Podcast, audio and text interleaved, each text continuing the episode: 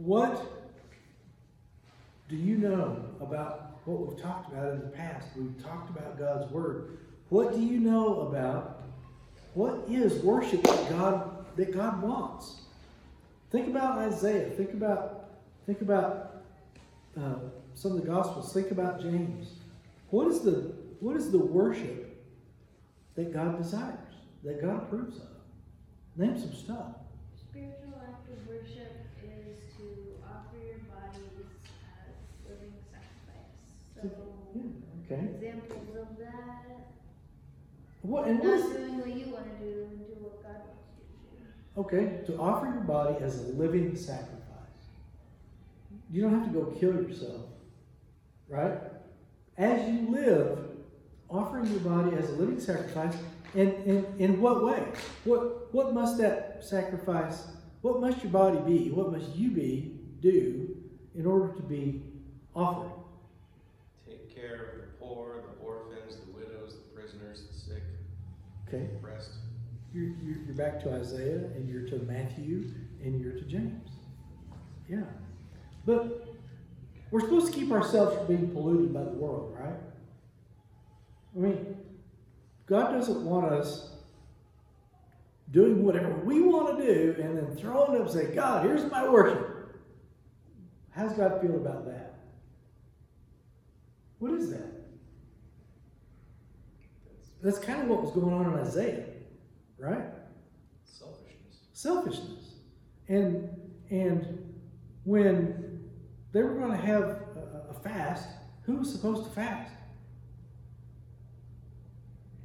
When they were going to have a Sabbath, who was supposed to Sabbath? The Jews.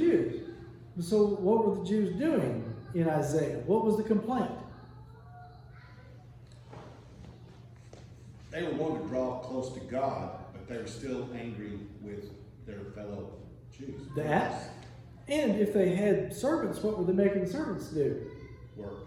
work and and take up take up the slack of the people who weren't working that's not what god wants god wants us to look at what our lives are and offer them in totality to him and in a way that's pure but now ananias and sapphira died and wasn't that awful do you remember in the, in the new testament they went out and sold some property and then they went in and handed the money.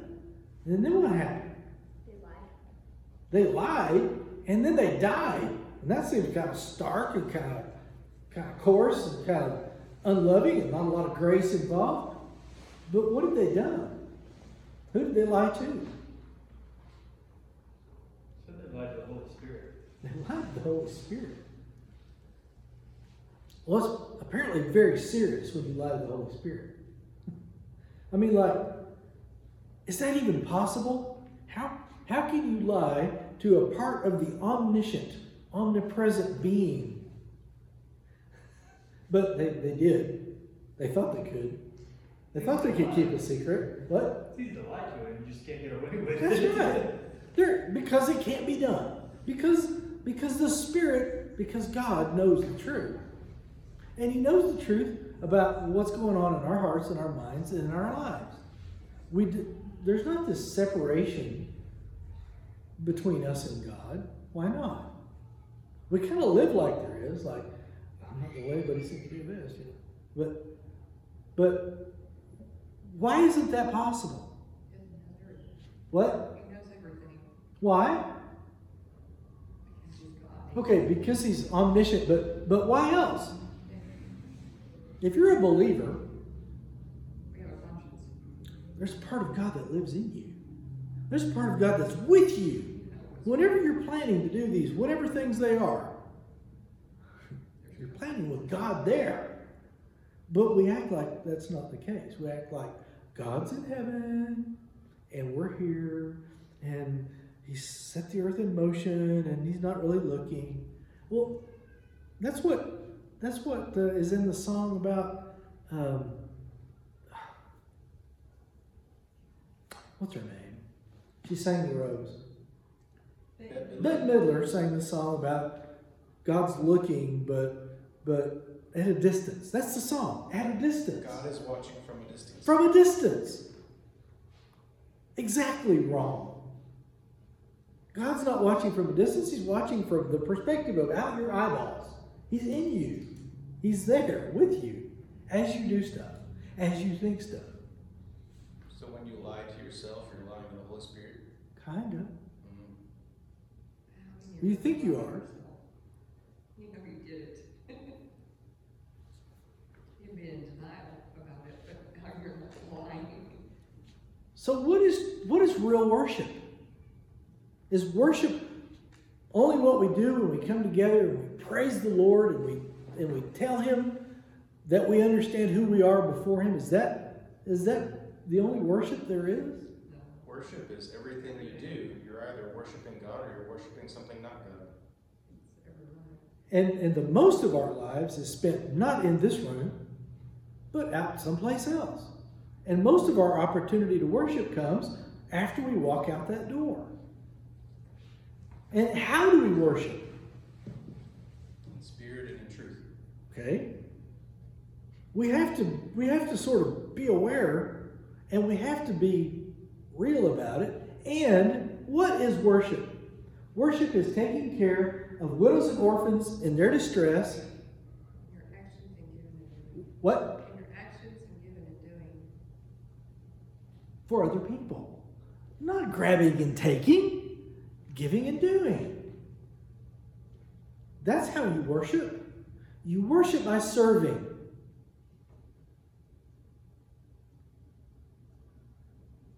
You don't worship by taking. You don't worship by giving. But when you do get, is there something wrong with getting?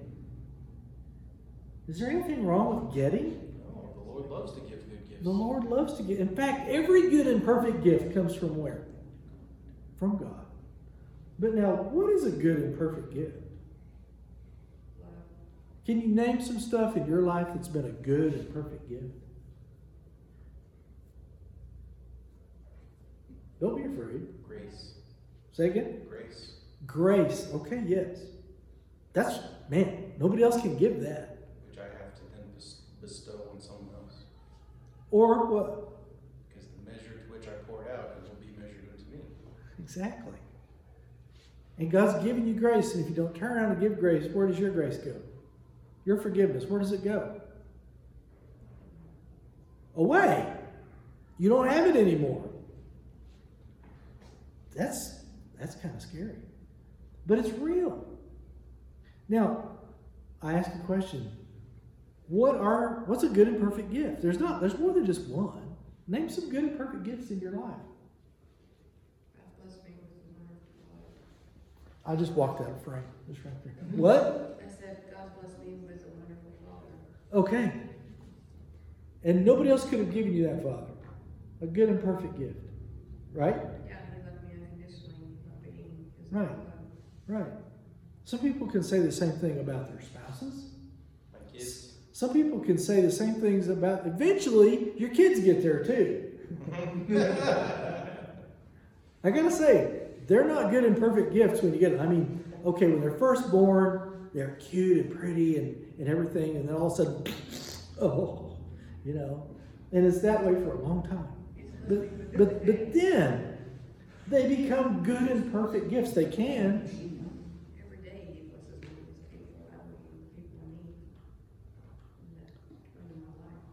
What about, have you ever been in a time in your life and found courage and strength from some place that you don't know where? Every moment. That is a good and perfect gift. And it's a gift that comes to us through the Holy Spirit. What about uh, what about patience? You know what to do about patience, right? You don't ask for it. Don't ask for it. But you know what patience patience is a what? Is it a gift of the Spirit or a fruit of the Spirit? Yes. Yeah. Fruit of the Yes. There are fruits of the Spirit. If you have the Holy Spirit, you've got these things in your life, and you've got them all. Some people think, well, I got this one, this one, but I don't have that one. No, if you have the If you've got the Holy Spirit in you and you've got the fruits of the Spirit, you have them all. Access them. They're, they're all there. If you think you don't have, then you've only got part of the Spirit. What? That's not how God works. God doesn't give himself in a limited fashion to us. God doesn't fill us with a part of the Spirit, He gives us the whole Spirit. What does He expect in return? Use it. Use it. And does He expect a part of you? he expects all of you. He deserves all of it. He deserves all of you. And- And I will say this it is a process. It is the process of becoming sanctified. It's the process of moving away from being like everybody else in the world to being one of God's children. It's a, there's a process, and you die to yourself more and more every day in the process of becoming sanctified, in the process of becoming set apart, in the process of becoming holy, you learn how to let go of the stuff that you want and give in to what God is trying to give you and what He wants you to be and do. What I'm talking about is sort of a continuation of everything we talked about earlier today. I'm sorry that a couple of you weren't here for that, but this is where we're going as a church. This is where we're going as individuals. We are learning how to be less about the things that we think we want and the things that we think we need and the expectations that we have. And we go to God first and say, okay, God, I have, like, like when I had cancer. God, I've got cancer. My doctor looked at me in the face and said, This can kill you. And I, I went to God and I said, I don't know where we're going, but I'm going to go with you on this. We have to go to God first in all things and figure out what He's trying to teach us, what He's trying to show us, who He's trying to make us into.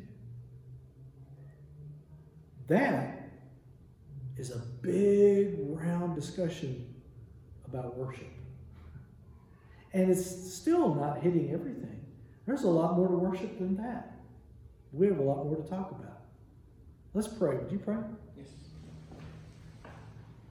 Our precious Heavenly Father, we wish we could say that we seek nothing but your glory, and that we want nothing more than to praise you and to worship you. And Lord, we want that to be true. Please help us to die more to ourselves and to live for you. Help us diminish so that you can become more.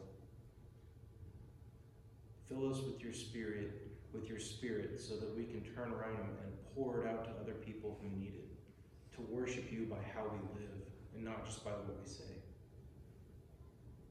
Thank you for the gift of the Spirit. Thank you for the work that it is doing in us and the work that it will do. We give you all the glory and all the praise. It is in your Son's holy name we pray. Amen. Amen. So, I, I want to get a consensus here. When it's ahead. When it's time to pray,